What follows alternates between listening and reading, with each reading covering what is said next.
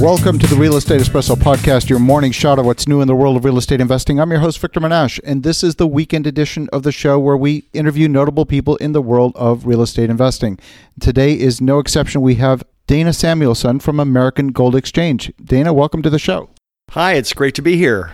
So, Dana, you're obviously involved in precious metals day in, day out. Talk to us about how precious metals play as a part of a portfolio strategy along with other real assets. Of course, real estate is a real asset. And so, in that respect, real assets like gold, precious metals play an important part of anyone's investment portfolio.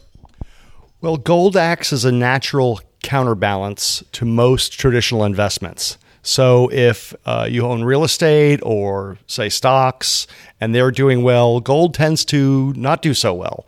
But on the other hand, if you're in a weaker stock market environment or a weaker real estate environment, gold tends to perform uh, as a counterbalance, as I said, to traditional investments. So as one goes up, the other goes down.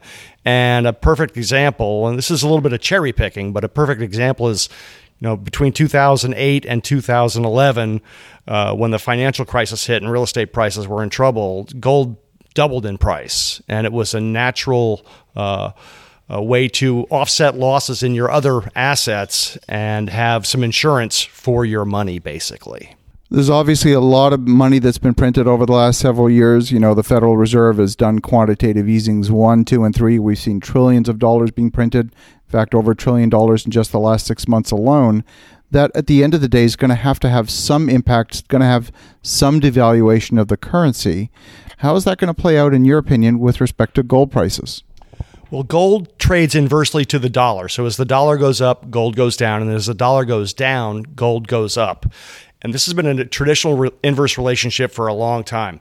I am very concerned about the increasing debt that we have and now the uh, increasing deficits that we're just going into. So the U.S. Uh, has just crossed $21 trillion in debt. Next year will be $22 trillion in debt. By 2020, we'll probably be $23 trillion in debt. And this is a recipe for a, a, lower dollar. And this doesn't include what's happened in Europe and Japan. When you add up all of the money that has been created in the last 10 years to buoy the markets and the system from the financial crisis, it's enormous and it's, it's unprecedented. Japan is at 225% of GDP. Uh, relative to their debt. The U.S. is at 100% of debt to GDP. In this environment, uh, you don't get gross domestic product much over 3%. So we're not really going to grow our way out of this problem. That's not going to happen.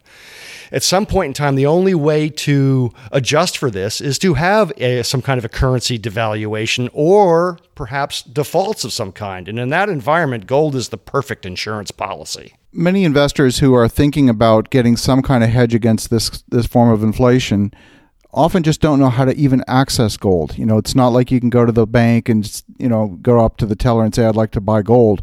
How does someone even access gold? And of course, gold comes in many different forms. It can come as a paper asset in the form of gold certificates. It can come in the form of the actual metal itself, and then you've got the physical problem of where to put it for safekeeping. Well, I'm a physical precious metals dealer. My company, American Gold Exchange, is a national mail order dealer in the United States. So we deal in the physical product. You can buy, if you want to speculate and trade the market, you can buy GLD, which is an ETF, or SLV for silver. Those are very cost effective ways to have a paper gold or silver policy. But if you want physical gold as a way to have a little crisis money or to uh, transport wealth easily, physical wealth very easily, there's nothing better than gold. Also, you can transfer wealth from one person to another easily with gold as well. You can invest in the mining business, which is not something I really do. I don't follow the mining shares, so I'm not an expert in those. I'm not qualified to talk about them, but I am the, in the physical markets. So, what would be the difference between, say, holding a gold certificate versus holding the actual metal itself? What would be the advantage of one versus the other?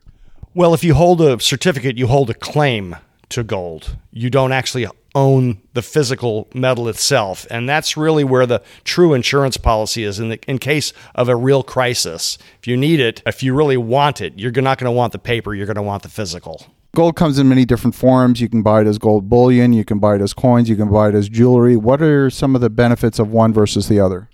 Well, if you want gold for gold's sake uh, in physical, we recommend uh, sovereign minted modern bullion coins like the US one ounce gold eagle or the Canadian one ounce gold maple leaf. These are the two top physical bullion products in the United States and in North America. They're the most widely traded, they're extremely competitively priced among reliable dealers, they're extremely liquid. Everybody knows them. I would be careful with bars. Uh, that's what most people think of in their mind a golden bar, but the, the, these sovereign mints have supplanted the private manufacturers who used to make a lot of bars as the real distributors now that the mints have been doing it. The Canadian Mint's been making Maple Leaf since 1977. The U.S. Mint has been making Gold Eagle since 1986. And of course, the first one was the South African Mint. Everybody's familiar with the South African one ounce gold Krugerrand. These are vanilla, chocolate, and strawberry if these were ice cream flavors, and they're they're very widely traded. We also have another growing problem that most people are really not aware of, and that's we're having an increasing issue with counterfeit bars coming out of China. And this is a real problem that most people don't know about. I'm the uh, immediate past president of the Professional Numismatists Guild, which is the leading organization of rare coin dealers in the country.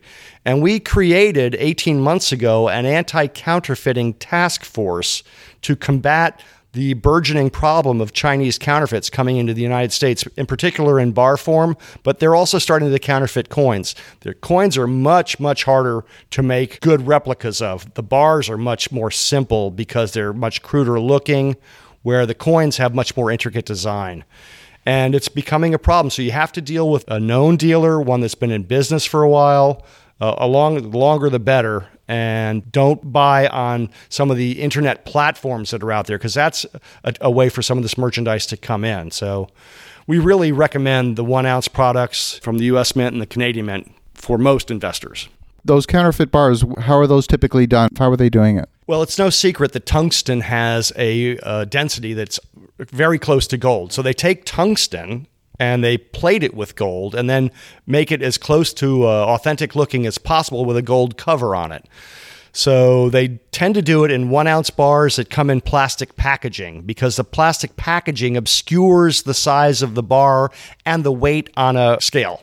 So that's where the biggest issue is. We've also seen kilogram bars that have actually been tungsten plated kilogram bars that some of the major financial institutions have unfortunately, you know, out of 100 bars, they might find one or two bad ones. And 32.15 ounces per bar, that's not one you want to get. Yeah, very interesting. Very interesting. If someone's holding gold, can they actually borrow money against it? Can they use it as collateral?